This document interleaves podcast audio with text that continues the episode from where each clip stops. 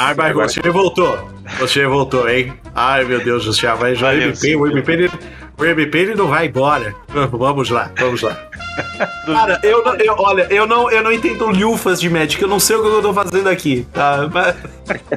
Vamos imitar aqui só pra disfarçar a incompetência, tá? Vamos lá. Rápidos Cast. Agora.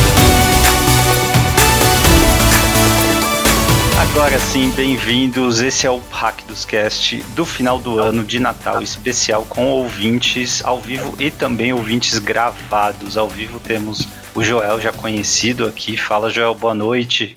Olá, boa noite, pessoal. Boa noite, MP. Boa noite, Vinícius. Boa noite a todos. E o Cabeça, o Vinícius. E o Vinícius já gravou com a gente? Oi, pessoal. Eu gravei uma vez, um, uma vez que a gente fez um especial de fim de ano mesmo, né? Com a participação de vários é, apoiadores. Foi, foi uma participaçãozinha. Boa, bem-vindo então de volta os dois aí jogadores experientes. Cada um tem um gosto diferente aqui, né? Acho. O Joel adora Commander, né, Joel? Longe dele.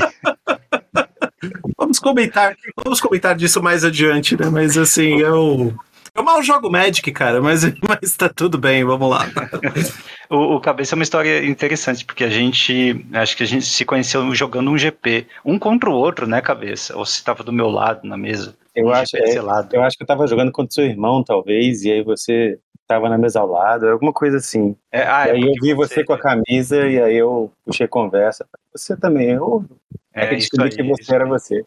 Isso aí. É, eu lembro de ter comentado que você é Vinícius Santos, o meu irmão também. Na época que existiam GPs ainda. Na, a gente falava antes de começar a gravar de saudades de GPs. Não exatamente do evento principal, mas daquela sensação né, de chegar no, no, no é, na arena lá às 9, 10 da manhã, sabendo que você tem seis eventos paralelos para jogar, vai passar o dia inteiro neles, vai abrir muito booster, né? Vai é, se arrepender bastante, mas também tem muitas alegrias e é uma época que talvez não volte. Mas é, apesar dessas histórias, que a gente também pode falar um pouco de como foi 2023, né, gente? A gente é, acho que cada um aqui teve uma relação bem diferente com, com o Magic. Eu e o Joel temos algo em comum que participamos do Churracdos, né? Foram dois esse ano, não foi, Joel? Ah, foram dois, é, se eu não me engano, foram dois. Precisamos dois. dobrar a meta pro ano que vem, cara. um foi é, na um, um, foi na sua casa e outro foi no primeiro semestre no Felipe, o co Exatamente. Seria na minha casa também, mas aí eu acabei pegando Covid e aí a gente teve que cancelar de última hora. Mas dizer, é... na verdade a gente transferiu de última hora, né? Mas para quem não, não conhece, é uma tradição nossa, né? O Joel aí que ajudou também a a trazer e a, a, fomentar entre os ouvintes, é, é, onde a gente reúne os apoiadores né, em algum lugar especial, tipo um salão de festas tal, e tem aí um dia inteiro de jogatina. Por um dia inteiro, viu, cabeça, entende-se um mesão e meio de Commander, tá? É, eu ainda não tive a oportunidade de participar, né?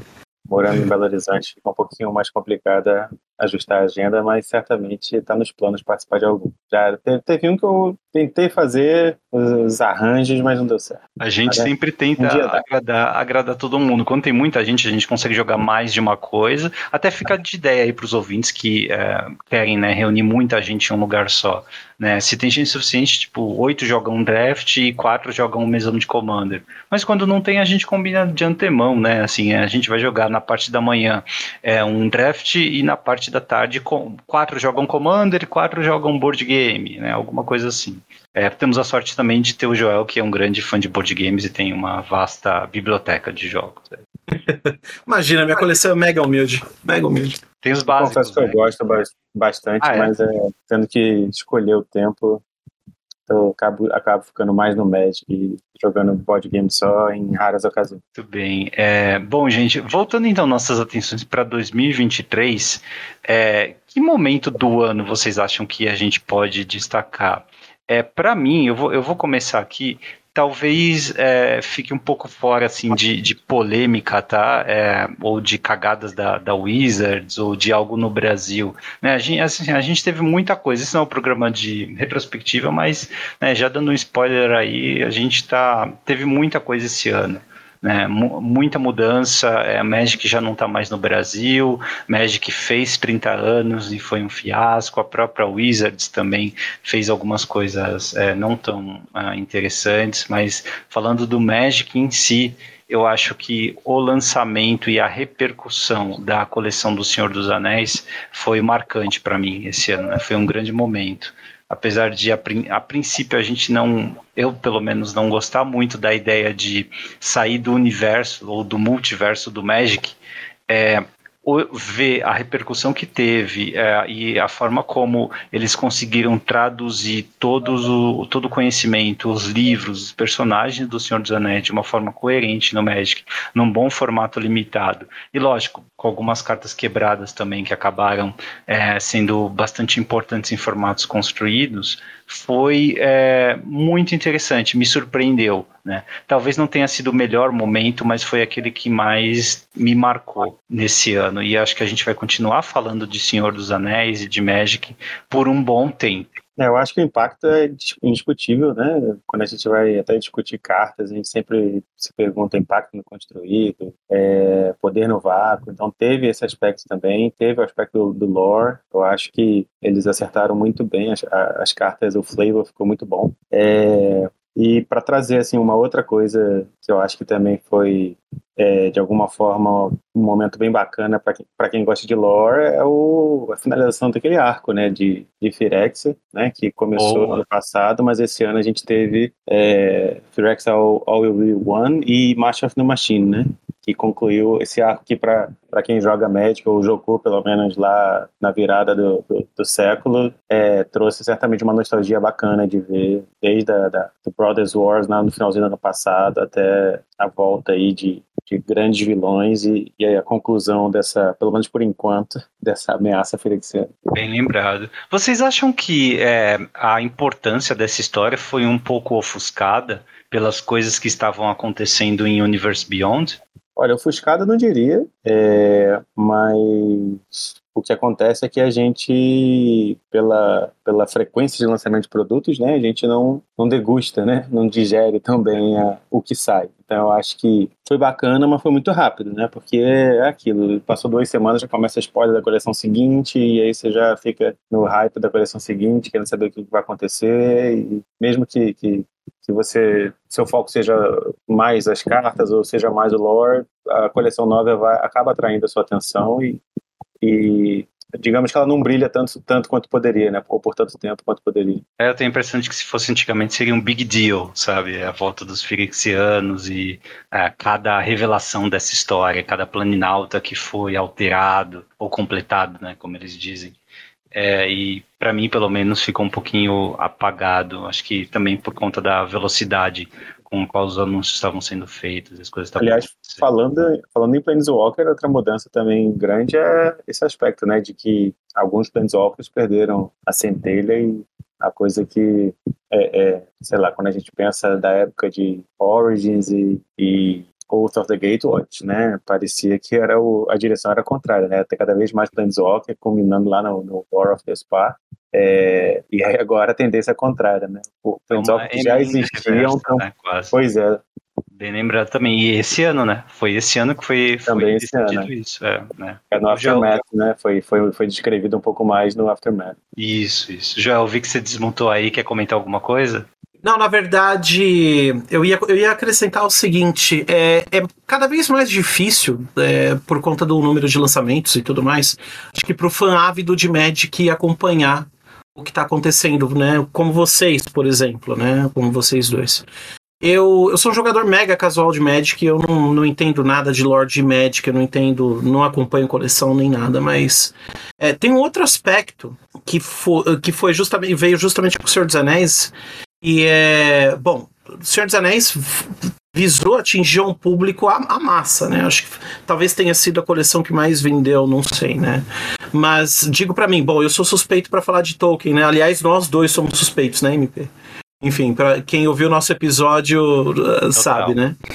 É, mas foi uma, uma, foi uma coleção divertidíssima de se draftar. Acho que eu nunca draftei tanto na vida. Uh, a lore das cartas com diversos níveis e uh, Uh, coisas, que de, coisas que desde o iniciante em Tolkien, ou quem nunca lê os livros, vai, quem só vê os filmes vai, vai pegar, até a pessoa que lê os livros algumas vezes vai, vai se cantar com outras camadas. Foi, no geral, uma coleção mega bem feita, assim. É, tinha muito tempo, e aí eu vou te dizer, cara, eu acho que eu nunca me diverti tanto com Magic nesse século. Eu jogo desde 93, né? Não, desde 90 e...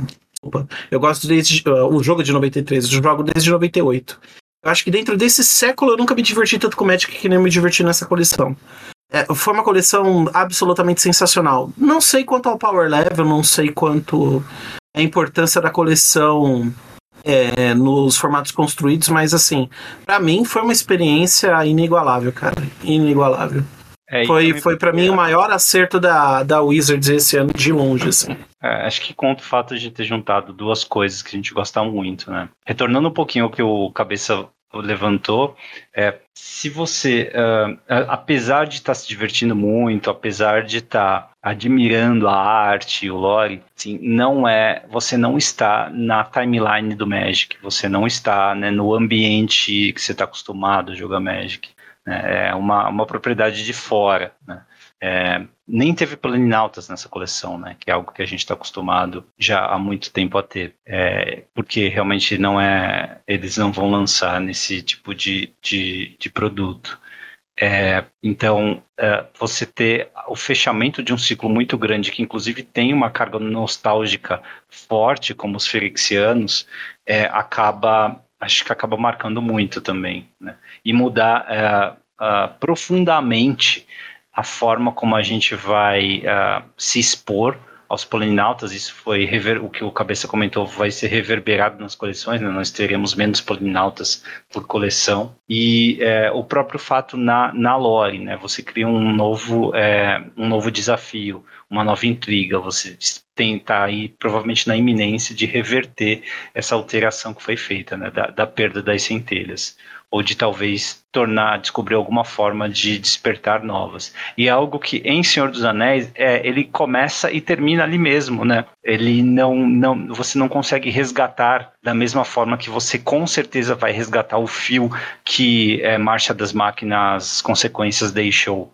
isso é interessante para se pensar, né? Uma dessas coisas é perene de uma forma que é admirável, como você mencionou, Joel, assim, sempre vai ser, sempre vai gostar, sempre vai lembrar com nostalgia da, da diversão que você teve draftando, mas a forma como é, o ciclo de Firexia fechou, né, ela é perene no sentido de que é, vai ser resgatada é, constantemente, né? Você vai constantemente conseguir reverter, com, recontar a história do Magic de trás para frente, passando por essa fase.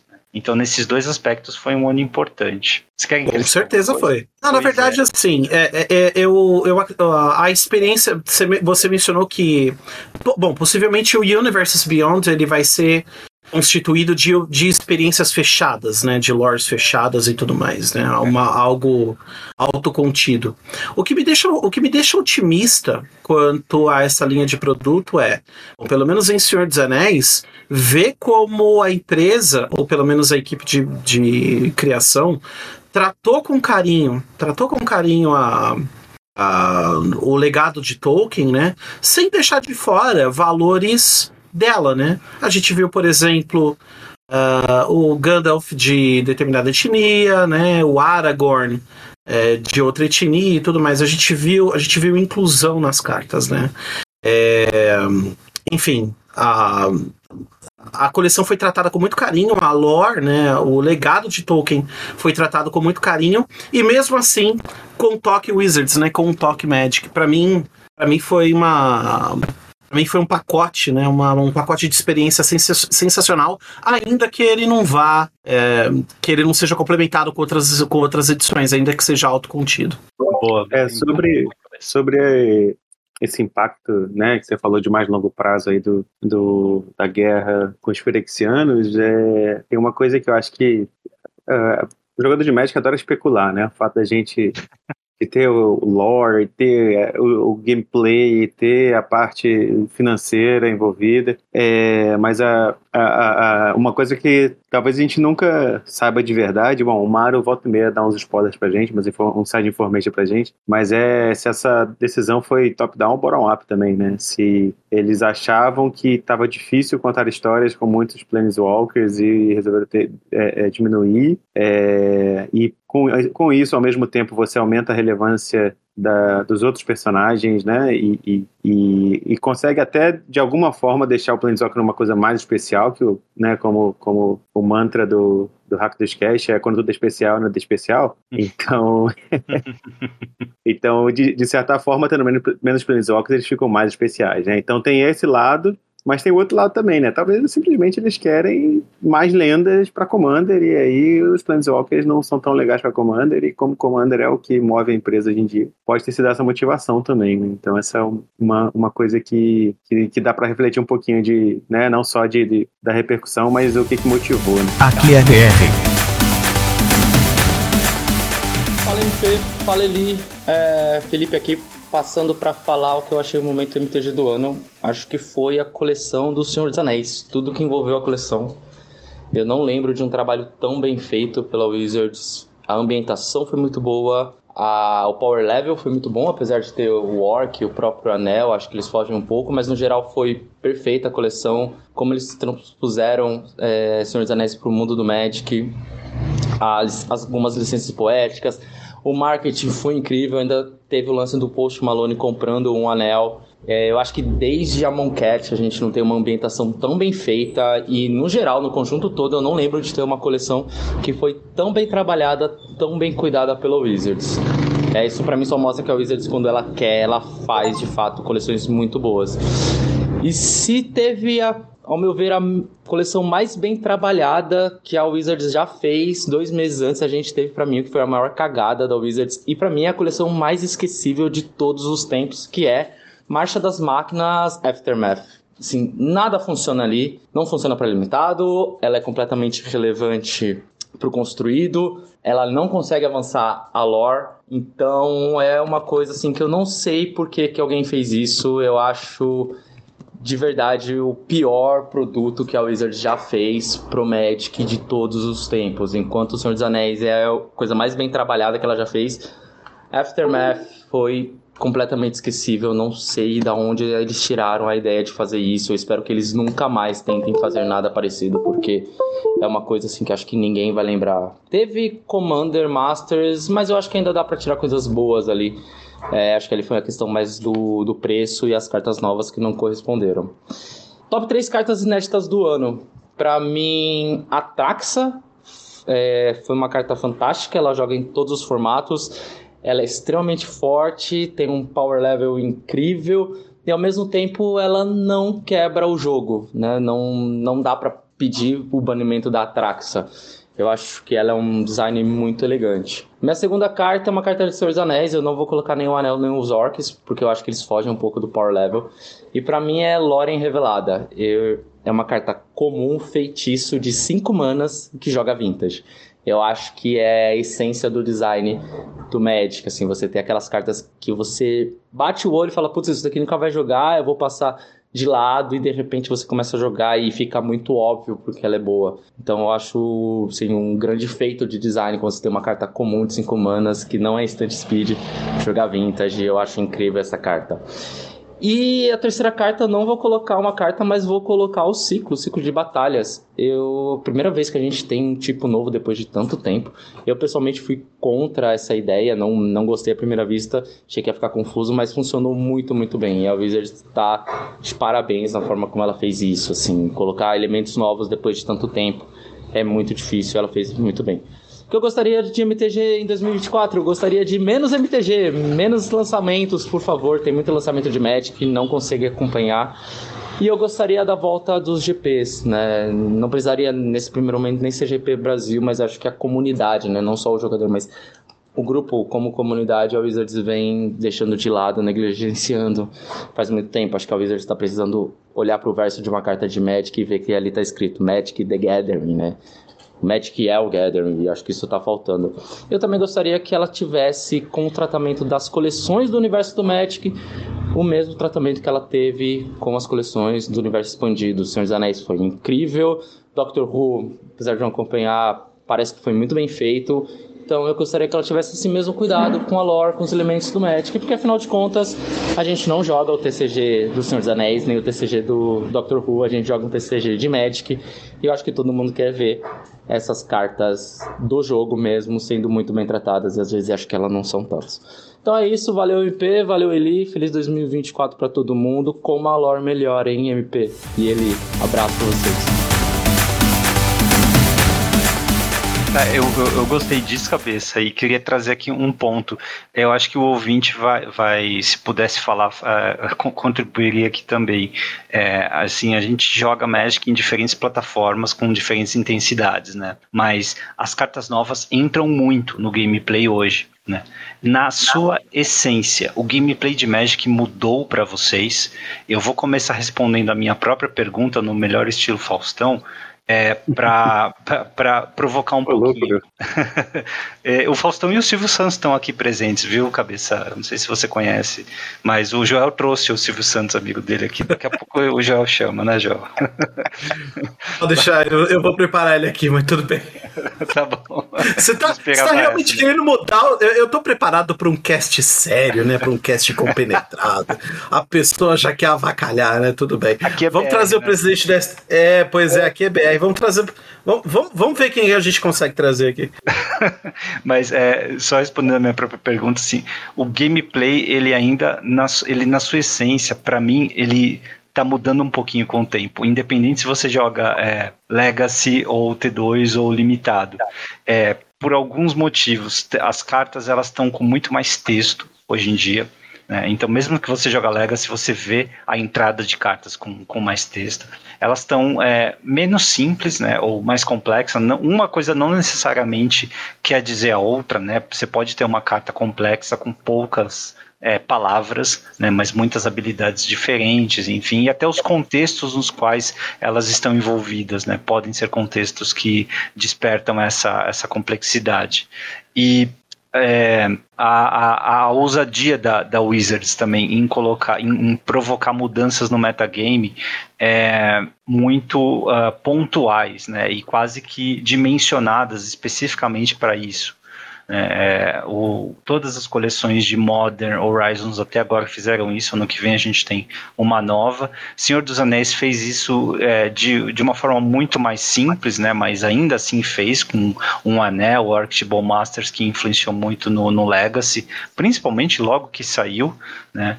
É, e até hoje, né, a gente vê no Modern, recentemente tivemos o Banda Fúria também por conta disso, mas esses, essas, o conjunto dessas pequenas características, acho que elas é, mudam um pouquinho a essência do gameplay de Magic, né? Se você joga Commander, então, como é que você pode achar que Commander é um formato de entrada para jogadores, sendo que, assim, a, a pool de cartas é enorme e a quantidade de habilidades, até de cartas que não explicam o que as habilidades fazem, também é enorme, né? São é até um pouco contraditória essa, essa realidade que a gente vive hoje. Mas é, eu acho que na essência, sim, eu que aprendi a jogar com cartas de quarta, quinta edição, né, tinha um pouco de Terras Natais que era sempre chato de ler, Fallen Empires era um pouco chato de ler, de entender, e é, aí veio, vinha a Era Glacial, outras cartas com cartas coloridas, né, com custos diferentes. Tá, você sabe que você está denunciando a sua idade, você sabe que você pode dar oh, entrada não, na aposentadoria, né, cara?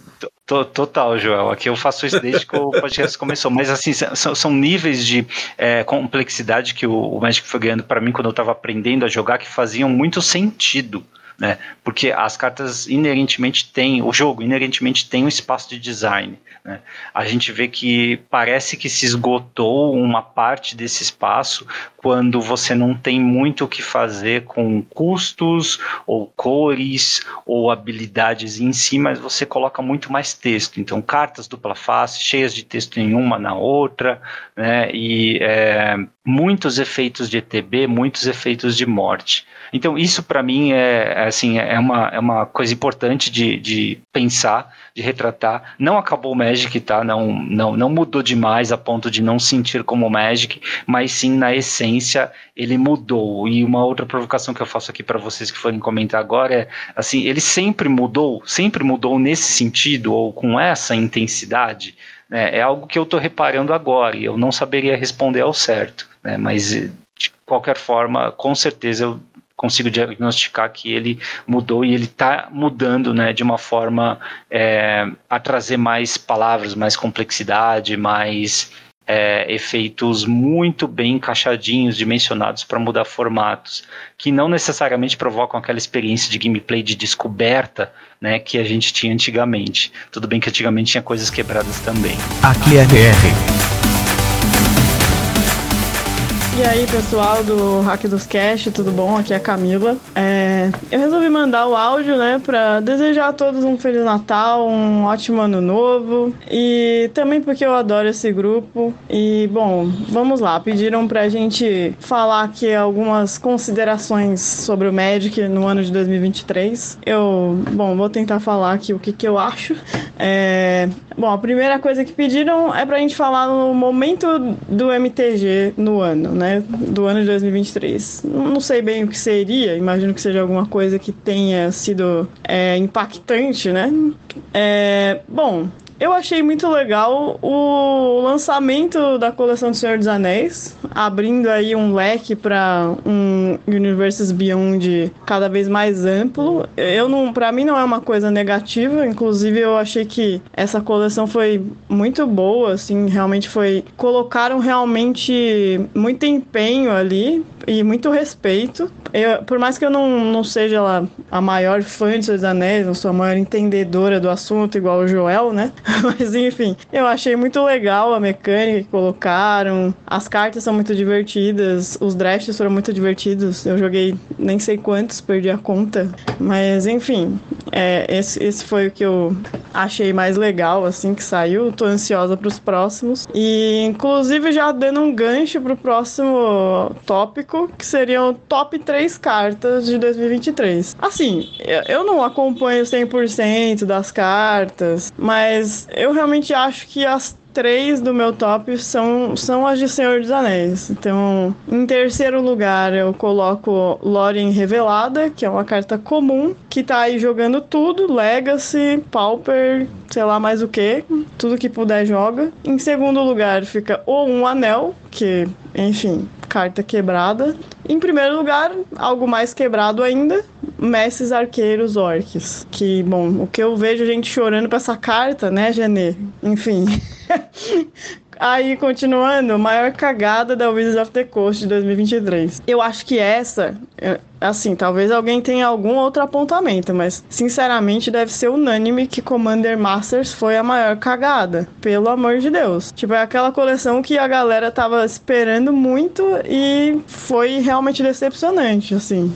Assim, o que eu posso dizer, vai, também não, não vou crucificar. A coleção em si é legal, só que o preço veio ridículo de alto e os decks de Commander, vamos lá, decepção. Então, realmente cagada total. Os decks muito mal montados e muito caros, né? Enfim, pelo menos foi uma coisa a menos para eu comprar, né? Ou querer comprar.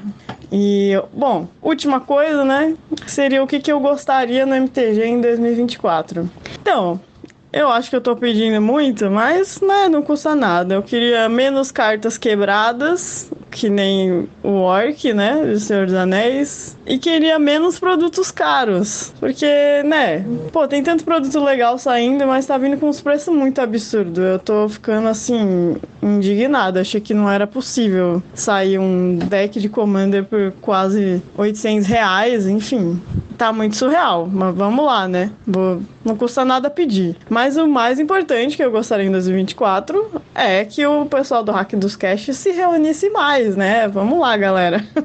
Eu sei que é difícil, eu sei que eu tô pedindo muito, mas quem sabe, né? Realmente são, eu realmente gosto bastante dos encontros e desejo que a gente se encontre mais vezes. E bom, enfim, é isso. Um grande abraço aí para todo mundo. Novamente um ótimo Natal, um feliz ano novo e a gente se veja no ano que vem. Tchau, tchau. O cabeça, você que joga muito limitado, né? É, o que, que você acha? A essência do, do gameplay no limitado, a parte de aprender as cartas, de pegar o, o, o formato, para você mudou também nesses últimos anos? Então, é, do ponto de vista de limitado, você é, tocou em um monte de coisa aí. Você está jogando lenha na fogueira, o podcast vai ficar longo, cuidado aí. Mas vamos lá. Sobre o limitado em si, é, a, a, a, eu acho que o saldo tem sido positivo, né? Assim, todo mundo que é, produz conteúdo para limitado, por exemplo, é, é, consenso dizer que, né? Assim, óbvio que tem altos e baixos, sempre tem flutuação de uma coleção para outra, mas a, faz tempo que a Wizards não erra feio, né? Então, assim, faz tempo que tem um set que as pessoas chegam e falam assim: essa coleção foi ruim para limitado. É, então, nesse sentido, o talvez o fato do limitado ver menos raras e o excesso de texto estar é, concentrado nas raras, né? Talvez se a gente for parar para fazer um, uma comparação, talvez hoje as comuns e as incomuns tenham a quantidade de rara que tinha, quantidade de texto que as raras tinham, sei lá, há 10 anos atrás. É, tem alguns efeitos que são, na verdade, eu acho até positivos, né? Ah, se você draftou, por exemplo, é, of Tarkir, que está voltando agora para o Arena, é, ou coleções dessa época, sempre tinha cartas que, assim, eram indraftáveis. Eram cartas que, comuns e incomuns, que, assim, era aquela final de pack que você pensava assim, nossa, isso é impossível jogar. E isso diminuiu bastante. Em parte porque eles têm é, explorado certas, certas ideias de maneiras até sistemáticas, né? Então, efeitos, efeitos do tipo destrói o terreno, ou criaturas não podem ser bloqueadas nesse turno, que são muito situacionais, tipicamente eles hoje fazem cartas modais, né? Então vai, isso vai ser uma de duas ou três opções que a pessoa pode escolher. É, então eles eu acho que têm explorado bem esse espaço design positivamente nesse sentido, né? Então inerentemente uma carta modal vai ter mais texto é, e com isso um efeito que é muito situacional eles conseguem deixar numa carta que não vai ser inútil para o limitado porque apesar de ter esse texto situacional a, a carta tem outras opções também, né? Então eu diria que nesse sentido é, tem sido bastante positivo. É, de maneira geral, a quantidade de texto me incomoda um pouco, né? Eu não jogo Commander praticamente, mas é, é do que eu vejo o povo jogando, é, a pessoa joga uma carta que você nunca viu na vida, você tá, tá bom, vá lá. Quando eu sei fazer alguma coisa, você me fala. Que as pessoas já não têm mais saco para ler é, 10 linhas de texto para cada carta jogada, né? Então tem, tem esse aspecto, é, mas assim, eu acho que também um outro efeito, né, que é, é, é, a gente tem que ter cuidado na hora de, de, comparar as coisas é a quantidade de texto e power level, né? Porque você pode aumentar o texto sem deixar a carta é, muito mais forte, né? Eu, eu, acho que aí uma parte do problema é isso, né? É, esse aumento de texto veio também combinado com esse aumento de, é, de Power Level, né, o Power Creep, a gente, a gente vê, né, a gente pega coleções como Modern e Legacy, o número de cartas lançadas de 2020 para cá, nesses formatos, é muito maior do que a gente poderia imaginar ou esperar, né? Nossa, Se a gente olha uns... bastante, né, cabeça, de fato são formatos praticamente que tem rotação. Pois é, e a gente está falando para 30 anos de Magic, você esperaria assim, ah, se eu pego um deck de 60 cartas, poderia ter mais ou menos duas, duas cartas de cada ano de Magic, né? Tudo bem, talvez dois não, porque tem vários anos que foram teve um erro para um lado, um erro para o outro, mas assim, a gente esperaria uma distribuição talvez um pouquinho mais uniforme e não é o que a gente vê, né? A gente vê que tem uma concentração em cartas muito recentes é, que se confunde, eu diria, um pouco com essa, com essa quantidade de, é, de texto. É, só, e aproveitando que você falou da, dessa complexidade de quantidade de texto, às vezes a gente até esquece que as cartas fazem, né? Cartas modais ou até sagas. E antes de passar para você, Joel, é, como o Joel jogou cubo também, né? Vou trazer esse exemplo para ele. Meu irmão me mostrou hoje um deck de cubo que ele fez 3-0 no, no mall com essa token que estão dando, né? Eu incentivei ele a jogar. E foi um deck de Reanimator. Né, ele me mostrou, eu perguntei para ele quais as cartas que você tem para descartar. Ele listou quatro cartas, é, uma delas era a saga do Kikijiki. E eu, sabe quando dá um peido mental, assim, que você esquece o que a carta faz? E eu falei, aí eu fui, eu fui pegar a carta para ele e falei, nossa, isso aqui também descarta. Assim, a carta faz tudo, até na shell de Reanimator do cubo, essa carta entra, né? Eu tinha esquecido completamente. E nem é, as, uma da, nem é a, a, melhor carta né, que ele tinha acesso no deck, mas é só um exemplo, acho que, que traz um pouco do que você falou também. É, a, a, a, minha percepção, eu tenho esse ano, para mim, foi, foi marcante também, porque eu comecei a jogar construído, é, voltei, né, talvez, a jogar construído, já tinha algum momento jogado Standard, algum momento jogado Pauper, esse ano comecei a jogar Legacy, e a, uma percepção minha é que, assim, é, principalmente essas cartas com muito texto, você não sabe o que ela faz até jogar, e às vezes jogando ainda você ainda não sabe, porque às vezes tem carta modal que tem três modos e você usa sempre dois, e você fica tão acostumado a usar sempre aqueles dois que, que quando chega o momento de usar o terceiro, você às vezes acaba esquecendo e, e não, faz, e não faz a jogada certa. É, é treina, treina as, as, nossas habilidades de uma forma diferente, né? Eu, Joel, desculpa, eu te interrompi aí, pode falar. Não, fica tranquilo, eu só tenho uma provocação é, de um dos pontos que você mencionou. Bom, eu sou sou a voz, de novo, né? Eu tô me repetindo aqui, mas a voz menos indicada para falar de atualizações de Magic e tudo mais. Mas assim, eu jogo eventualmente.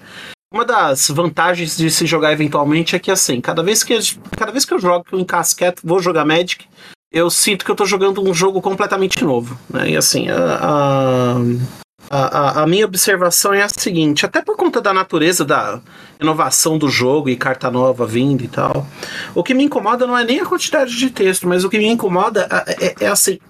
E aí é uma coisa que é, é óbvio, é um desafio a mais, né? Mas que para pessoas caso, mais casuais como eu termina sendo um ponto de dificuldade é cada vez mais é, é um número é um número cada vez mais esmagador de interações, que coisas que você coisas que você tem que ficar atento e tudo mais. Olha, eu. É, a gente joga Cuba, a gente joga os nossos drafts, né, e tudo mais no, no, no Churrascos, assim. Eu normalmente eu vou mal, por quê?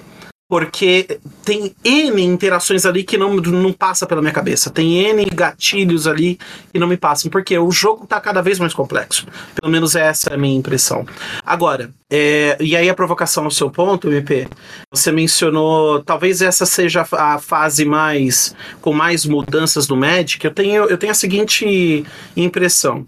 Eu acho que o, o impacto de, de, determinadas mudanças ele termina se diluindo ao longo do tempo, né? Então, é, a gente teve a gente teve mudanças extremamente relevantes é, na história do Magic lá para trás, né? Por exemplo, a grande revisão de regras, né, que acompanhou a quinta edição, a introdução dos Planeswalkers e tudo mais, todos esses foram marcos, né? Eu não acho que necessariamente seja é, e aí respondendo respondendo a um dos seus argumentos, eu não acho que necessariamente seja um ponto de inflexão no Magic. Acho que a gente teve diversos. Uh, o impacto disso só vai se diluindo ao longo do tempo. E para encerrar o raciocínio, cara, eu juro que eu vou anotar essa pro meu vocabulário. Peido mental. Adorei esse termo, MP. Você com ele agora, cara. Adorei, cara.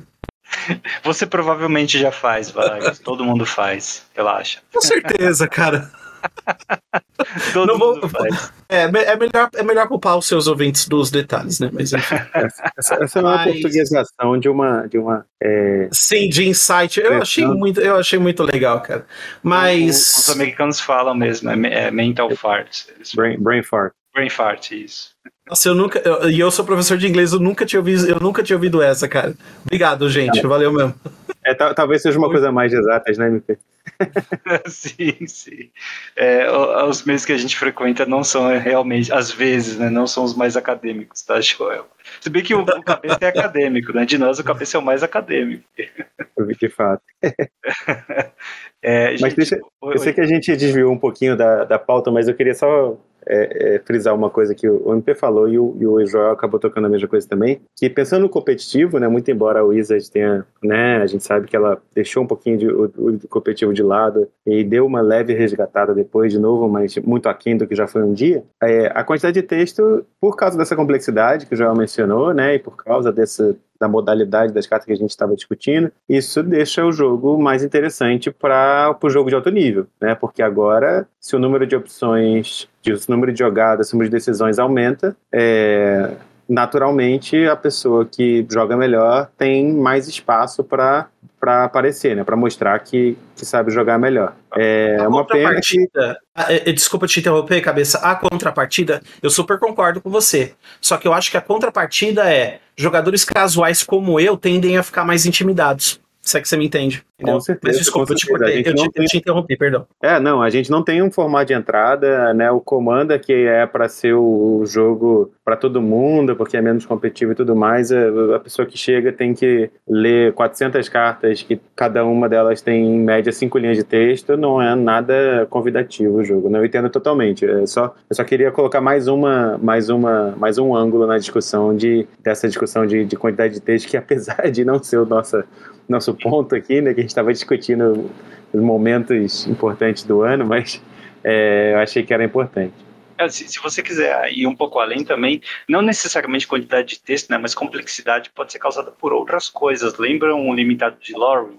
É, é, para quem para quem não jogou, não lembra na época, as, quase todas as criaturas tinham uma habilidade estática na mesa. É, desculpa, uma habilidade ativada. Né? Então, é, o formato limitado, ele era um formato em que tudo é como jogar Commander, só que 1x1, né? Tudo na mesa tinha alguma habilidade. Então, sempre que tinha um oponente com três bichos na mesa e mana desviada, você tinha que pensar muito bem antes de fazer alguma coisa. Eu acho que é uma outra camada de complexidade também. E para o jogador de Commander é curioso, né? Porque ele não precisa ir para Lorvin para ter uma experiência dessa, em que tem muita permanente na mesa e muita coisa para ser ativada, o que pode acontecer. E manter a rastreabilidade disso tudo e ter um certo grau de previsibilidade no que pode acontecer é muito difícil, mas é o que mais traz resultado num formato, é, num, num ambiente competitivo. Né? É, o PV falou, escreveu muito sobre isso. As pequenas porcentagens têm muito a ver com o que você consegue, é, com a sua capacidade de previsão, de adivinhar o que o oponente tem e o que ele pode fazer. É, é, então, uh, eu acho que ao mesmo tempo em que a gente não tem um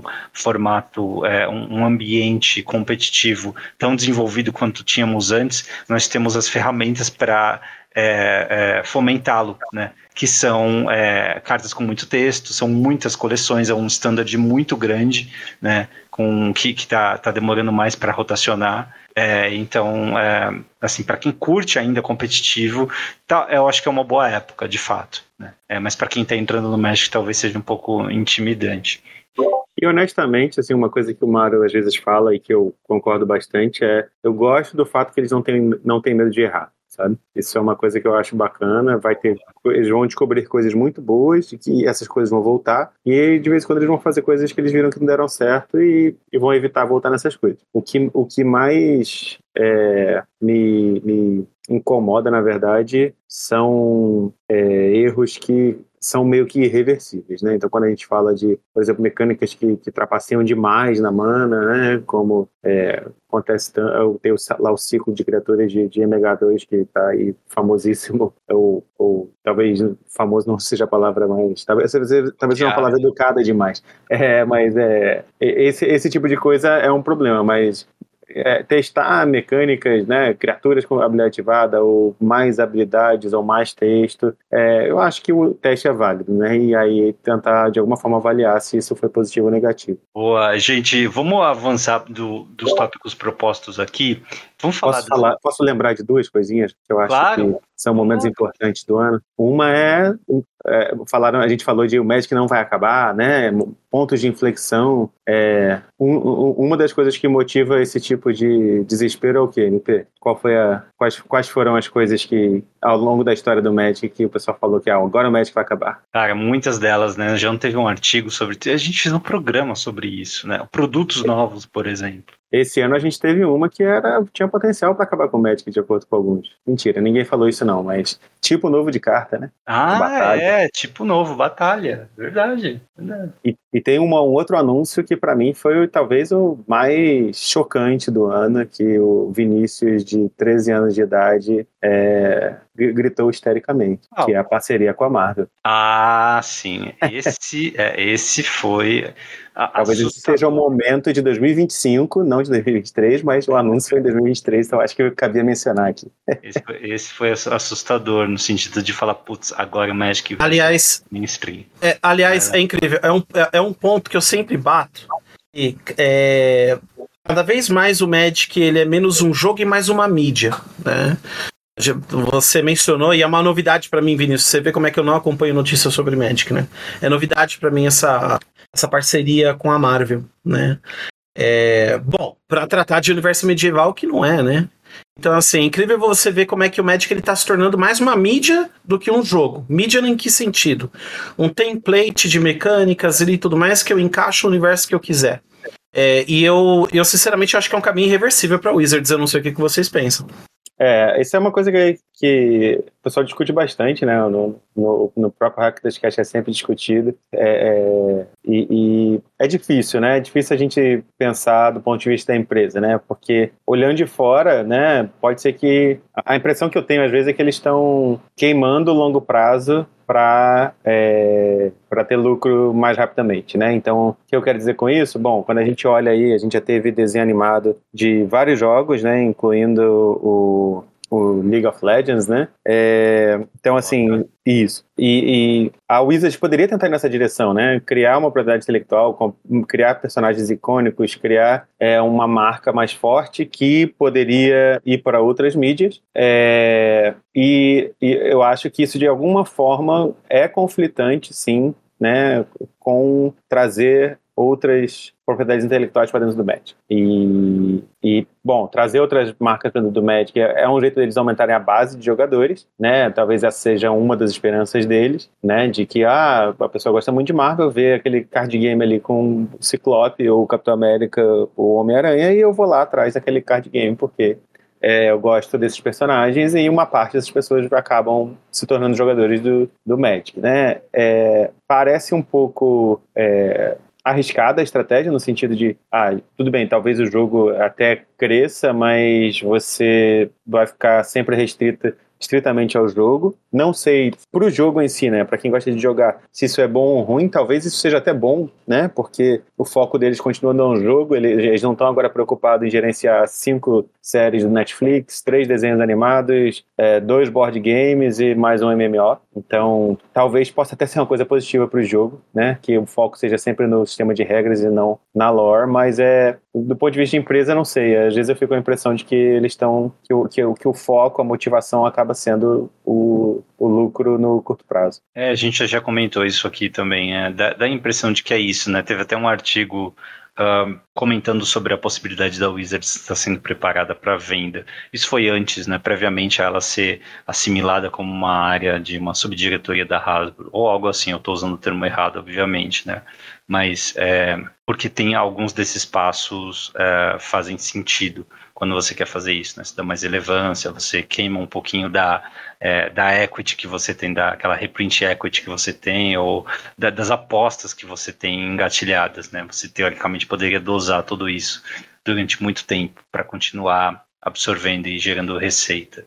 É, mas é, preocupa um pouquinho também o fato de estar tá tudo acontecendo talvez muito rápido, né? E que é, o jogo profissional não ter sido resgatado, né? Da mesma forma que ele foi tão rapidamente dispensado há um tempo atrás. Então, de fato, é uma mudança de foco da, da companhia. Eles estão ganhando mais dinheiro, então, naturalmente, vão é, focar nisso. É o que está dando certo, é onde está o consumidor final, não é onde está o fã, né, como a gente, quem ouve podcast, quem consome tanto conteúdo.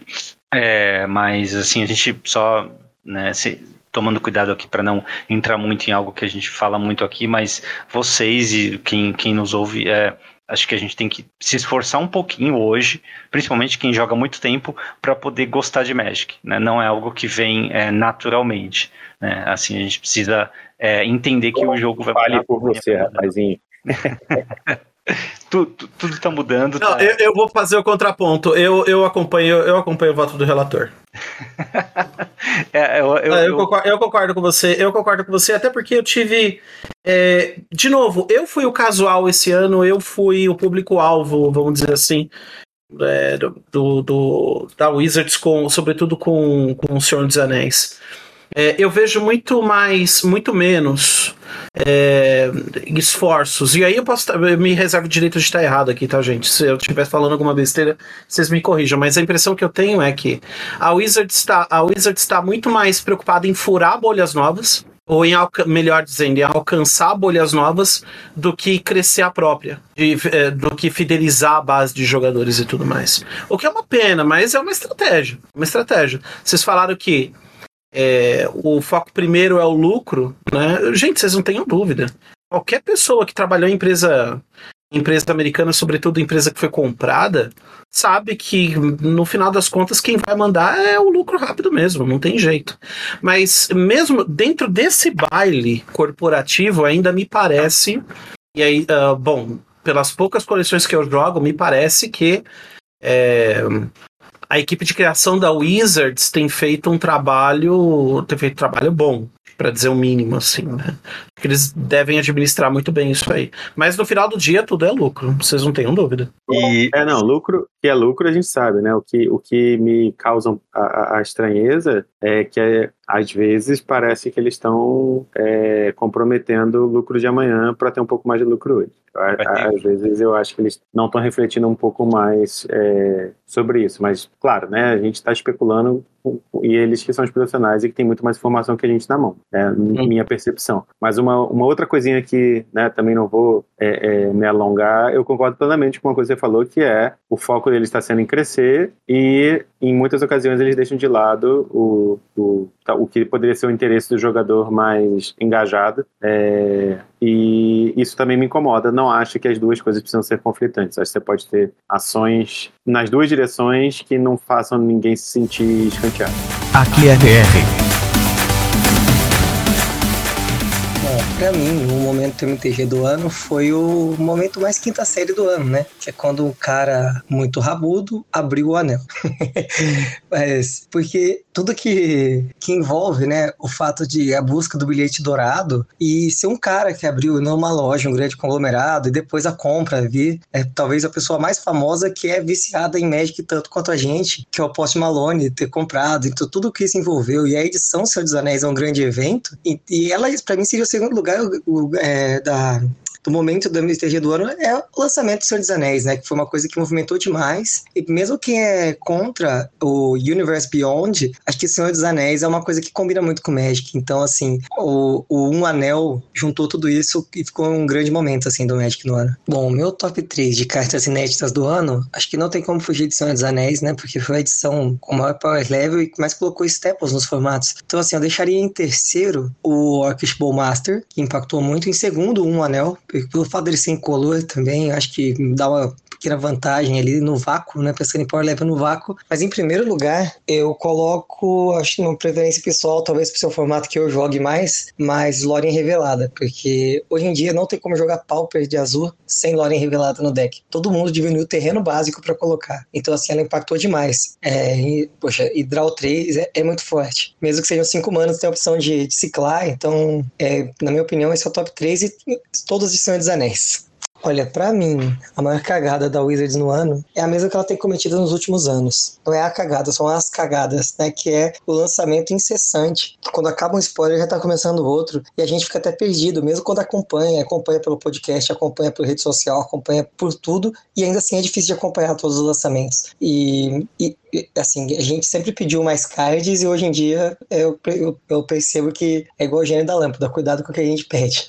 Olha, o que eu gostaria para melhorar para 2024, eu nem vou falar da, da Wizards, porque mundo mágico do arco-íris, eles não vão querer lucrar menos, eu nem vou chegar nesse ponto, mas para nós, como BR, seria a distribuição aqui funcionar melhor. É, para você ter noção, o pré-release da minha loja local foi está sendo esse final de semana, porque uma das distribuidoras que atrasou tanto que chegou essa semana. Então, acho que a logística BR, né, essas distribuidoras e tudo mais, a chegar para elas, e isso é o que eu mais gostaria de melhorar. Nem precise tanto lá na Wizards porque acho que seria pedir demais. Eles estão tendo lucro recorde, eles não vão mudar as posturas, mas pelo menos que aqui chegasse na data seria muito positivo pra gente, pra.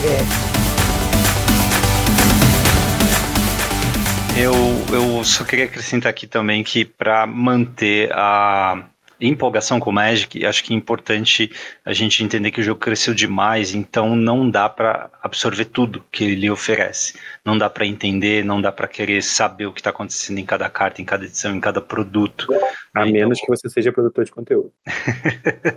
é, então eu acho bom focar. Né? Se você curte limitado, tenta aproveitar os formatos limitados, foca nisso. Você não precisa saber ler os spoilers de cada deck de Commander que sai. Isso é desnecessário porque não vai influenciar no limitado. Se você gosta de lore, acompanha a lore tradicional do Magic. O que for Universe Beyond, você não precisa começar a entender Doctor Who do nada, porque ele não está na lore do Magic. Né? É, e, e, por aí vai, né? Eu acho que tem que se manter assim para poder é, manter uma relação mais é, saudável com, com, o jogo. Antigamente, né, não precisava pensar em fazer essa clivagem. Antigamente você podia ser fã de Magic e consumir tudo que Magic faz, entender tudo que está acontecendo, porque não era uma quantidade tão absurda de coisas e de produtos e de crossovers que é hoje. Tá? É, isso acho que pode ajudar algumas pessoas aí, né? Por mais que a gente queira, né? Até aqui no podcast, como o Cabeça falou, a gente tenta, né? Mas a gente também não consegue mostrar, absorver tudo, né? Até porque ficaria é, longo demais, moroso, né? Por aí vai. Mas, gente, focando um pouquinho em cartas também, e aqui conforme a gente conversa, acho que o ouvinte também pode, até se quiser criar um fio aí no Twitter ou X, né? E comentar também, ou responder no Insta também, quais são seus momentos. E agora o segundo tópico aqui que seriam cartas, né? Será que tem algumas cartas, sei lá, vamos fechar em três que você não precisa nem elencar, mas que vocês acham que também marcou o ano, que vocês acham que foram muito fortes, que merecem algum, algum destaque, que vocês acham que vão por muito tempo ver, ver jogo, né? E, de novo, recuperando a tradição, vou, vou começar respondendo para provocar vocês, né? Eu acho que cartas do Senhor dos Anéis, obviamente, um anel e o Orcish Masters, tá? Uma outra carta que me surpreendeu muito o quanto ela tá vendo o jogo é a Atraxa, né? Aquela, aquela uh, anjo voador, anjo uh, barra ferexiano, barra demônio, barra tudo, é, de quatro cores, né? E de sete manas, que tem um ETB fortíssimo, tá? Essas três cartas acho que merecem um destaque aí, de fato marcaram o ano. As pessoas vão se lembrar de 2023 e vão se lembrar dessas cartas por muito tempo. Eu vi que você desmutou, Joel. Quer falar primeiro? É, eu ia perguntar se eu podia começar, porque acho que a minha opinião é mais simples. Eu acho que o, o Vinícius vai poder, vai poder dar uma opinião mais elaborada. Mas assim, para mim, não só a grande carta do ano, mas uma das. E eu, e eu não tô falando de necessariamente de impacto em construir e tudo mais.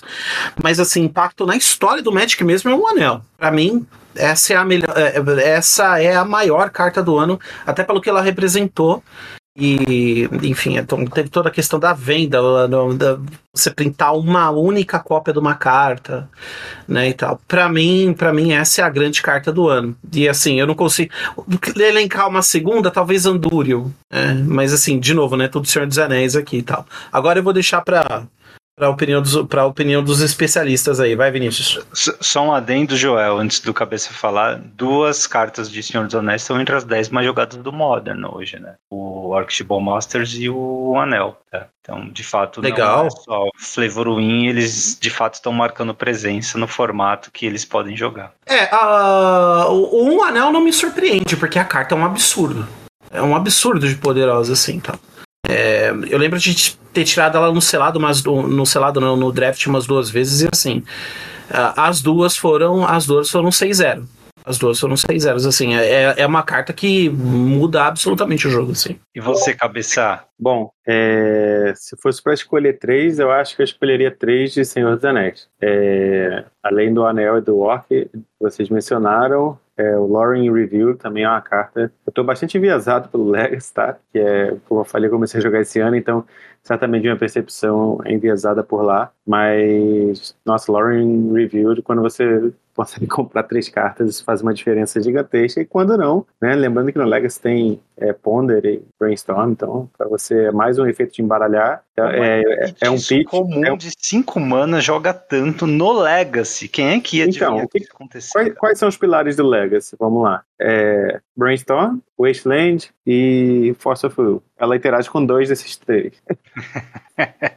Boa. Então, né? Então, assim, é, é, é ela é, é, é, um, é um terreno para muitos efeitos, né? Que você vai lá e recicla ela para comprar. Ela dá o efeito de shuffle do Brainstorm, mas ela é um pitch para full, né? Então é, é, é, é, um terreno que no late game ou ela é um pitch para full ou é um draw 3. Então é uma carta que é, é, é muito impressionante. Uma outra carta assim que eu acho que eu mencionaria, né? Além do top 3, é, é o Up the Beanstalk, que é aquela carta que eu acho que passou despercebido por todo mundo. Acho que ninguém poderia imaginar que ela ia fazer o, o, impacto que ela fez. É aquela incomumzinha ali que você pensa, ah, isso aí é aquele arquétipozinho de é, depois que você já fez um meia dúzia de draft no Arena, tá querendo testar um negócio diferente, vou construir um deck em volta dessa carta. E não é a carta. Também né, teve um impacto impressionante. Parece muito mesmo, né, cabeça? Só lembrando para quem não jogou, não acompanhou, né? Loren Revelada é um feitiço do comum, três e duas azuis. É, compre três cartas. Só que tem reciclar ilha por uma genérica. Tá? E a é, Up the Beanstalk é aquele é, encantamento verde de duas manas que quando entra em jogo, é, ou quando uma é, quando você casta uma é, uma mágica de valor de custo 5 ou mais, você compra uma carta. Né? Então tem um arquétipo inteiro aí focado em dar cascata nessa cartinha, né? Até ela ser banida. Né? Inclusive foi banida bem rápido, né? Que é bem curioso. Mas é isso mesmo, né? E a gente falou aqui, a gente pensou que ia só falar de carta quebrada, até que o, Cabeça trouxe Lorien revelada, né? Que não é uma carta quebrada, é só muito bem posicionada ali no meta em que ela está, né? É bem curioso isso. É, as outras sim, né? O Archibald Masters e o Anel, eu, concordo com o Joel aí também, ela tem potencial de é, te carregar né, em um, em um, um é, torneio limitado. Uh, vamos lá. Ah, o próximo item que eu queria trazer, se vocês quiserem comentar, é a maior cagada da, da Wizards esse ano, né? Algo que ela, todo ano ela faz alguma coisa que vai acabar com o Magic, né, cabeça? É, e que a maioria das pessoas não gostam, ou que é muito polêmica, né? Ou que de alguma forma, é, assim, desagrada uma minoria, mas uma minoria que, sei lá, é muito fã das antigas, ou é muito vocal, e para poder agradar uma maioria, né? O que, fo que foi que a Wizards fez esse ano que desagradou vocês? O que mais desagradou vocês, tá? Eu vou lembrar, vou começar lembrando aqui que eles chamaram é, uma. Eles contrataram uma agência de investigação para ir bater na porta de um sujeito que tinha aberto ah, cartas de Aftermath antes dela. É, acho que era Aftermath mesmo antes da coleção ser lançada, né? E eles intimidaram o sujeito, né? Então, é uma empresa de brinquedos, né, é, fazendo esse tipo de coisa. Tá? É, isso é, acho que não foi a pior coisa do mundo, mas foi uma coisa muito peculiar porque nada assim tinha acontecido antes na história do Magic, né? pelo menos não com esse nível de repercussão. Então, meio que marcou esse ano por causa disso, né? Não foi uma boa para o Wizards, mas, é, assim, lógico que foi compreensível também, né? Pensando, a gente até comentou aqui no episódio, né? Eles têm, são uma empresa, vendem produtos, eles têm toda uma logística para, tem que descobrir se algo foi roubado, como, né? Mas é, todo o contexto aí, para mim, tem um ineditismo que faz sentido ser ressaltado aqui. Cabeça, tem algum para você aí que marcou o ano? Vou, vou dar uma, uma, leve passadinha de pano nessa história, que é, essa história é super mal contada, né? A gente não sabe exatamente como é que foi. Sim, sim. Mas, por outro lado, assim, é, a, a, Wizards certamente já fez coisas, entre aspas, parecidas, só que com advogado, né? Eu não sei o que, que assusta mais, o investigador que, que bate na sua porta falando assim, você é o cara que fez esse vídeo, ou você é o advogado que fala assim, olha, eu trabalho para uma empresa bilionária e vou te processar. Ah, é o advogado. pois é, então assim, olhando por, esse, por essa lente, fizeram nada tão diferente do que uma empresa grande como a Hasbro certamente faz, e enfim, mais uma vez, né, vamos entrar naquela discussão de empresa, o que, ela está fazendo pelo lucro e proteger a propriedade dela e por aí vai. É, eu não consegui lembrar de nada muito absurdo, para ser honesto, é, mas algumas coisinhas que, assim, me, me, me, ocorreram foi é, a questão das batalhas, né, que a gente mencionou que é o tipo de carta novo, nova, eu acho que houve uma certa especulação que elas poderiam aparecer também no Senhor dos Anéis. É, pelo que eu entendo, isso não era uma possibilidade, porque Senhor dos Anéis era uma coleção que demorou um pouco mais para sair do que eles gostariam, então talvez quando eles começaram a desenvolver a coleção nem tinha o tipo de batalha ainda. É, então esse eu diria que foi assim um, foi um erro, foi uma perda né, de oportunidade bacana que é, acho que é, vocês entendem muito mais Senhor Anéis que eu, só conheço pelos filmes. É, tem, tem, batalhas bem épicas que né, poderiam dar cartas interessantes. É, e a outra coisa que é, é um problema, na verdade, é não diria que é um erro do ano, porque é uma coisa meio recorrente, é certa dificuldade de distribuição, né, aqui no Brasil. É, então, chegou uma hora aí que teve um boato de que os decks de, de, de Doctor Who nem chegariam no Brasil, e aí, enfim, quem é fã de Doctor Who queria ter o deck, ainda mais esse produto, esse produto de Universe Beyond, que a gente nunca sabe é, se vai se vai ter uma tiragem grande, se vai conseguir comprar depois. Então, é, problemas de distribuição são sempre é, complicadinhos, mas não é especial desse ano, não é exclusivo, né? infelizmente. Boa, bem lembrado. Joel, tem algum momento aí para você esse ano que marcou no sentido ruim, né? Alguma coisa que a Wizards fez que é, é repreensível? Cara, na verdade não, mas assim, é, é, é não porque eu não acompanho o noticiário, né, de Magic e tudo mais. Acho que a grande vantagem de você ser uma pessoa estoica, como eu sou cínico, cínico no sentido no sentido grego da palavra, né? É, é que a, a, eu já não tenho mais expectativas quanto a, quanto a Wizards, né? Tanta pérola que a gente ouve, né? Que, assim, eu simplesmente não acompanho mais, mais o noticiário. Eu fiquei sabendo, sim, dessa questão da investigação e tudo mais. É, eu acho que foi, no mínimo, é claro que assim, a gente tem que ver de fato a verdade por trás das coisas, né? E tudo mais. Mas acho que foi, no mínimo, um baita de um erro de relações públicas é, teve, teve. A comunicação foi um tanto atrapalhada e tudo mais, mas eu. Eu não nutro expectativas respondendo sua pergunta, MP, então eu não tenho, não tenho nada a destacar, não, cara. Melhor forma de levar a vida, nutro, não nutro expectativas. Ah, cara. É, eu, eu prefiro, eu, eu, prefiro jogar board eu prefiro jogar meus board games, entendeu? E tal, Boa. Eu, eu, vou jogar mais duas aqui rapidamente para a gente pensar, tá? A primeira foi o fim da Wizards no Brasil, né? No comecinho do, do ano. A gente até fez um podcast ali pós-carnaval. Pós é, que ah, foi... Eu lembrava que tinha sido esse ano, então essa aí para mim já é a maior cagada para mim do ano. Eu não sei se foi na virada do ano passado, no começo desse, acho, acho que foi no, no começo desse. O nosso podcast disso foi no final de fevereiro, tá? Então, é que como a gente tem atrasado alguns episódios, pode ser que a gente pode ter que tenha acontecido bem antes, né? Mas é, foi, foi algo que para a gente exclusivamente aí, para brasileiros e nem tá na categoria de cagada, tá na categoria de algo que ela fez que a gente não gosta, né? Mas que pode. Eu tenho uma pergunta para vocês. Eu tenho uma pergunta para vocês. Isso mudou a realidade do jogador? De, é, esse fato mudou a realidade? Atrapalhou de alguma maneira a, a, a vida do jogador de Magic aqui no Brasil? Vocês sentiram algum efeito já? Não? Cara, é, eu acho que o Eli poderia responder melhor, tá? Porque ele trabalha lá na liga, né? Mas para mim, na prática, não mudou muito porque eu já não frequento muito a loja, tá? Eu jogo muito mais Arena e só frequento em pré-release. O que eu sei, o que eu ouvi é que para os lojistas piorou. Tá, porque eles perderam um ponto focal aqui. É, a minha percepção é, é, é que não mudou na, na prática, nada objetivamente nada mudou, mas é, é, pensando em retrospecto, né, é, o fato de ter um rosto ali que a gente via recorrentemente nas mídias sociais e, e sempre uma, uma é, é, um, um, marketing direcionado para o público brasileiro, uma piadinha, um trocadilho, uma coisa é, do, do, do, da língua portuguesa. saber que isso foi retirado dá uma sensação de, de leixo, de esse, esse esse público não é importante. É, pode ter sido a decisão certa para eles, no sentido de que não, essa existência não se reverte em, nada. É, pode ser que para o jogo também se acabe não afetando, mas essa retirada, né, esse anúncio foi, foi uma coisa que causou um certo incômodo, um certo é, é, desgosto, digamos assim. É, total. Bom, e, é, e, um, e um, uma outra notícia que eu não sei se foi uma cagada, não sei se vai ter algum impacto positivo e tudo mais, mas que acho que você precisa citar, MP. É, logo depois, a Wizards fechou, a fechou uma parceria aqui com a Compag, né?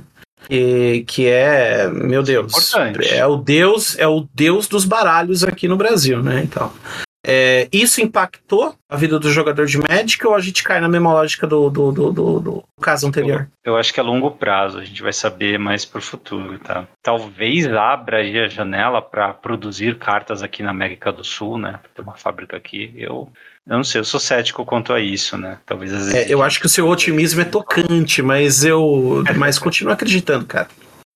O que uma outra coisa que eu queria trazer é que a marcha das máquinas, as consequências, é, aparentemente não foi um não, diria que nem, não é que não foi um sucesso, né? Foi um fracasso.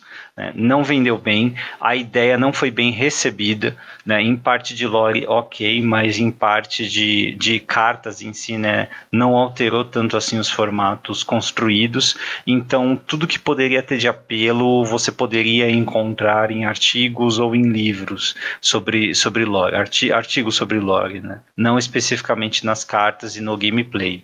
Né? Então, acho que foi uma experiência. É bom, né? Vocês comentaram aqui, né, que eles são ousados e eles gostam de tentar. Tentaram algo e descobriram que não dá certo. Então, eu tô falando aparentemente. Eu nem joguei essa, essa coleção, não comprei nenhum booster dela, então, assim, a minha percepção é meio que o, o que os outros acham, né? Não sei se o Cabeça quer comentar algo de, dessa coleção, mas é, eu, eu fico por aí, tá? Aparentemente ela também foi um, um fracasso da Wizards esse ano. É, é, é uma coisa que é muito difícil de entender qual, qual era realmente o propósito, porque é um formato que não dava para draftar e também não tinha carta com impacto em lugar nenhum. Parece só que é, né, fizeram assim: ah, sobrou aqui um pedaço de história que não, não caberia na coleção, então vamos escolher umas cartas, jogar para um outro, fazer um puxadinho ali, o set puxadinho e, e empurrar isso de qualquer jeito. Mas não sei, não sei quão bem planejado isso foi, se isso foi uma decisão meio que a posteriori, não sei exatamente qual era o objetivo que eles pretendiam alcançar, mas não parece que deu certo mesmo. Exato, gente. E uh, aqui para finalizar, né, o que, que vocês esperam do Magic para 2024?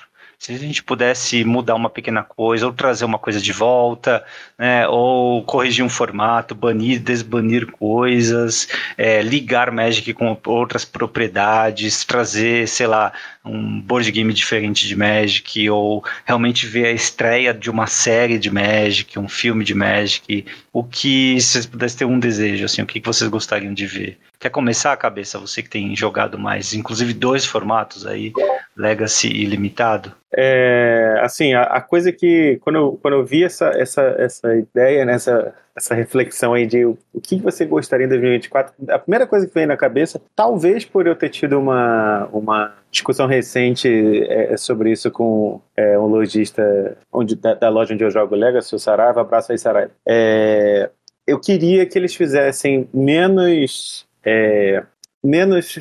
Não, é, não, não, vou dizer que eu quero que eles façam menos power creep, porque né, acho que a gente tem que ser realista. Mas eu queria que eles fizessem menos cartas que são boas no vácuo e mais cartas que são é, que dependem de sinergia. Eu queria menos Hagavans e mais cartas que, sei lá, tem algum combo novo com alguma mecânica que a gente não, não esperava. Então, assim, se for para resumir, assim, de uma maneira bem concreta, eu queria que o Modern Horizon 3 fosse mais parecido com o 1 do que com o 2, né? Que com o 1 a gente tinha lá o Usa, tinha lá o, o Yagmoth, que criaram arquétipos novos, né? Mas não eram cartas que são auto-include em qualquer deck, igual as, os elementais de Modern Horizon 2 e o Hagavan. Eu espero que, que não tenham essas coisas no, no MH3. É, é, assim a minha wishful thinking aqui, talvez, mas é, é, o que eu gostaria. Um professor universitário da área de exatas, você está falando que você quer projeto, você quer que o negócio seja arquitetado, você quer blocos de Lego que se ligam e constroem coisas diferentes e sinérgicas, né? E não pois é. Aqueles mega blocos, aquelas mega cartas, aquelas megas, mega tijolos que fazem tudo sozinhos. Que é que a empresa pense e que a gente também pense e se esforce para gerar experiências boas. É isso, né? Exatamente. É, cartas que, que sejam enablers de novos arquétipos, né? É, ou, ou, cartas até nostálgicas, né? Tinha lá no, no Modern Horizons um, o Astral Drift, tinha, é, é, tiveram cartas, é um, um novo Moat, né, que acaba permitindo é, é, mais estratégias que dependam dessa carta, né, como algumas versões de Land do Legacy. É, teve aquele Scale Up, que é, a criatura vira um 6 4, é, as, as, as Forces, o, o, principalmente Force of Vigor e Force of Negation. Né? Force of Negation, por exemplo, é, é, um excelente exemplo, né, que assim, a carta de custo zero que está quebrando um dos maiores problemas do Magic, né, assim, o, o Magic vai ficando degenerado quando você trapaceia na mana, mas se você for ver, o Force of Negation é uma carta que ela é defensiva, ela não é, ela não, ela não tá lá para proteger o seu combo, né? Então, assim, eles, quando eles querem, eles conseguem fazer é, designs que é, abrem novas possibilidades, né? Echo of Eons, de Modern Horizons 1 também, é, sem serem preguiçosos, é, sem ser eu não diria que, eu não sei se é preguiça, sabe? O pior de tudo é isso. É, é, acho que é realmente ganância. Eu acho que é assim, vamos colocar oito é, míticas que todo mundo vai precisar comprar pra gente vender mais do set. E todas as outras cartas vão valer book e essas vão ficar super caras. Eu, infelizmente, a, a, a minha meu palpite é esse. E, e, e, nessa onda eles acabam criando coisas que inibem é, a, a, o, o, desempenho e a participação de cartas e às vezes decks inteiros que são mais justos ou que são simplesmente aqueles que você tem, porque nem todo mundo pode ter uma pool modern, né? Quem tinha pool modern que depende de criaturas de resistência 1 ou 2, né, com fúria no formato, esquece, não joga.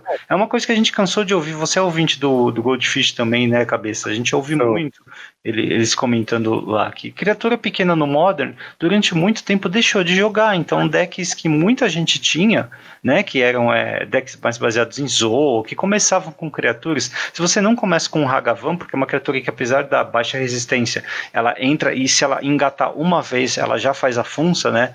Não, não vale a pena o risco de precisar jogar elas quando for estar no formato. Então, é, é... mencionar é, associado a isso, né, você está falando de criatura de resistência pequena. Então, o problema de, de criatura com resistência pequena hoje, no Modern e Legacy, é o Orc, o Orcs Bowmasters, né? Outra ele cara. entra, destrói uma, e aí, quando ele vem geral, faz resposta a um trigger seu de draw, e aí você, quando resolve o trigger, destrói uma outra criatura sua. O, o de novo, voltando no Modern Horizons 1, Plague Engineer, carta que estava jogando muito, era uma das cartas mais jogadas de sideboard. Mas é uma carta honesta, é uma carta que é boa contra esse tipo de arquétipo de criaturas de 1 um de resistência, mas é uma carta de sideboard, não é uma carta que é main deck, que é uma carta que é, é, boa no vácuo e todo deck agora tem que colocar quatro cópias dela main deck, né? Então façam, espero assim, né, que, que eu sei que vai vir carta para é, chacoalhar os formatos, mas assim, eu realmente ficaria muito feliz se fossem cartas que permitissem novas interações e não que simplesmente impedissem certas coisas de acontecer. É curioso vocês levantar o que, o que, que você quer isso para 24, porque 24 é o ano que a gente vai ver Modern Horizons 3. É, por isso que isso tá na minha cabeça. É. Já tô sofrendo por antecipação. Como um novo jogador de Legacy, imagino que você tá, desculpa a expressão, com o cu na mão, porque o formato tá prestes a rotacionar. Vamos lá. Joel. Modern sofre mais, acredite. É verdade. Só vez, Joel. O que, que você gostaria de para 2024? Olha, cara, assim, eu nem vou dizer que é um pedido pro Papai Noel, porque alguns dos pedidos que eu já fiz pro Papai Noel quando eu era criança se realizaram, felizmente. Então tá mais pra um pedido de gênio da lâmpada, assim, né? Não tenho esperança de que isso vai ocorrer, mas assim, se eu tivesse que pedir alguma coisa, seria é, que os pré-releases, e aí eu falo como jogador casual, tá? Que os pré-releases fossem, se tornassem novamente acessíveis. Porque a gente entende que teve uma questão de flutuação cambial, a gente sabe que o Brasil não é um lugar fácil para se fazer negócio e tudo mais, mas a gente teve reajuste de preço por parte da Wizard, da Wizards, é, e tornou, assim, tornou o formato, não digo inacessível, mas assim, bem menos atrativo, bem menos atraente do que era, né? Eu costumava, eu costumava jogar na Neo Walkers aqui em Guarulhos, né? Então, aliás, abraço, Rafael, se estiver ouvindo. É, eu costumava jogar com gente que fazia fazia três pré-release. É, quem hoje em dia quem hoje em dia tem a oportunidade de jogar três pré na mesma coleção né praticamente ninguém e assim é uma e o pré-release ele termina sendo uma porta de entrada é, e, e, termina sendo para jogadores novos e termina sendo a principal diversão ou uma das principais diversões do jogador casual. Por quê? Tá todo mundo na mesma base, todo mundo com a mesma informação, todo mundo com o mesmo nível de experiência em, teo em teoria, né? Todo mundo com o mesmo nível de experiência, todo mundo começa do zero. E aí a gente começa, a gente mede, é, é fica uma competição mais justa, né?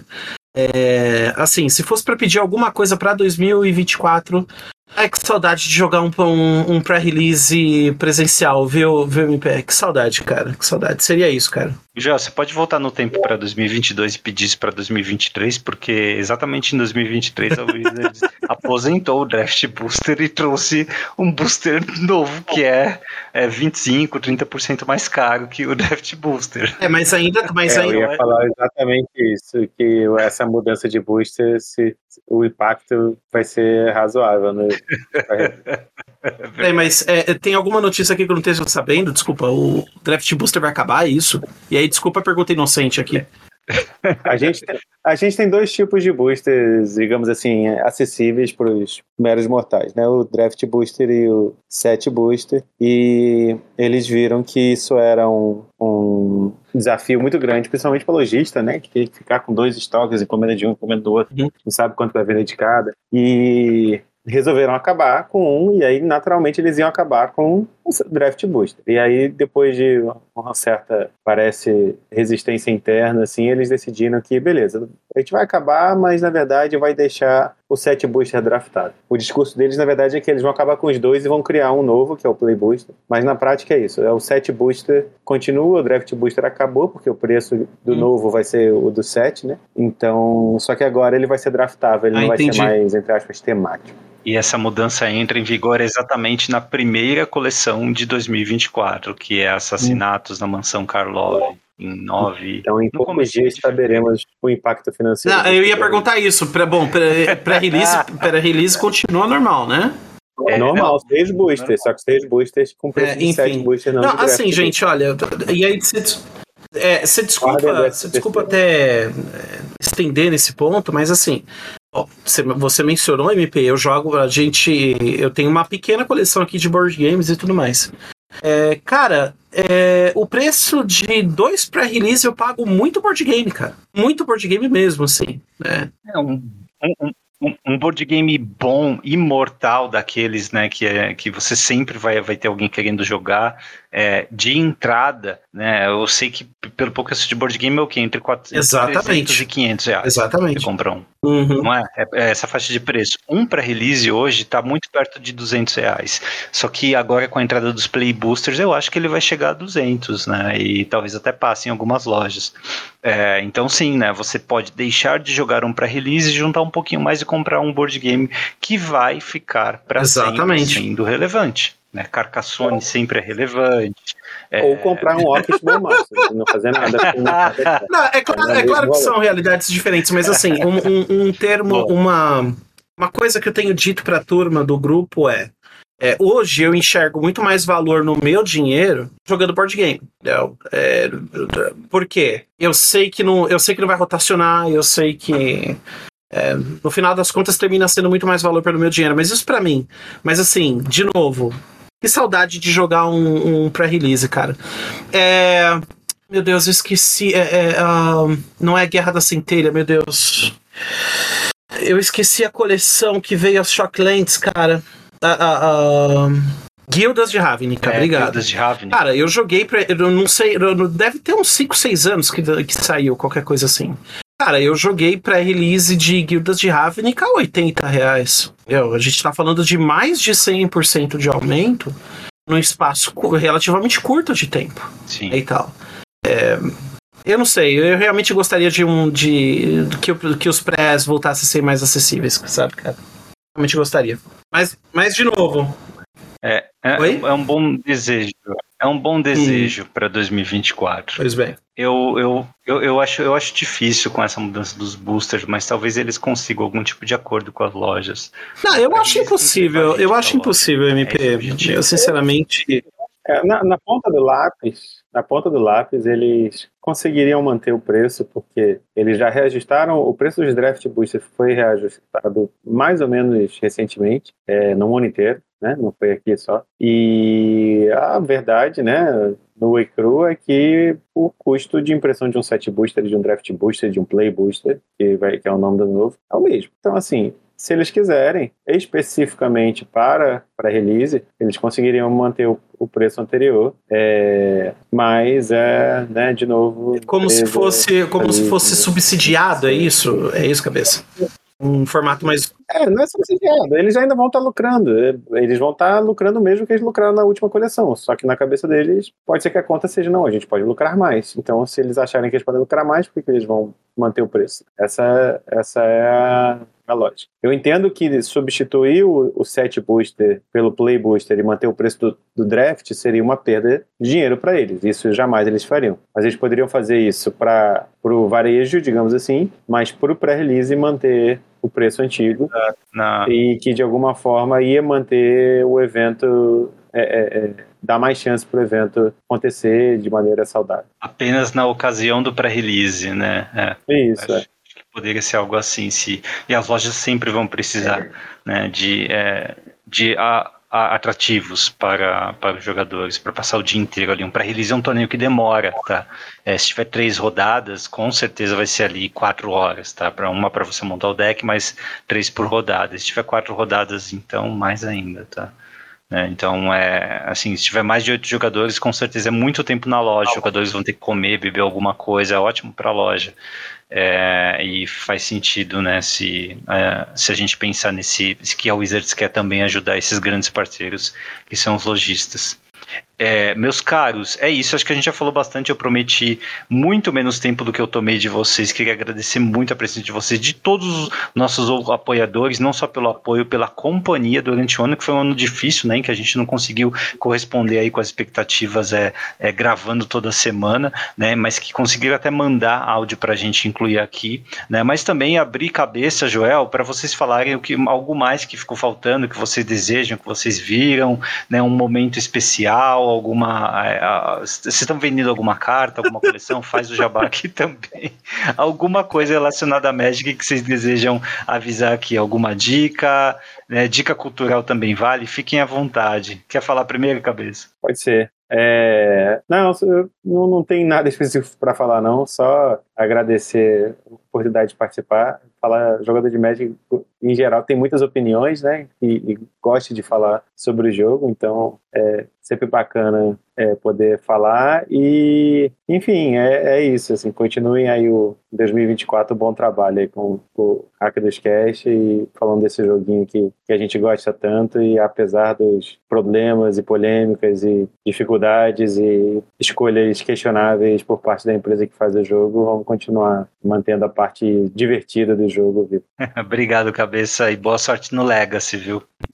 Valeu. Bom, agradecer pelo ano. É... Ah, você falou de dicas culturais. É... Enfim, duas. Leia O Senhor dos Anéis e acompanhe meu canal. Eu... Pô, de, de novo, novo, cara?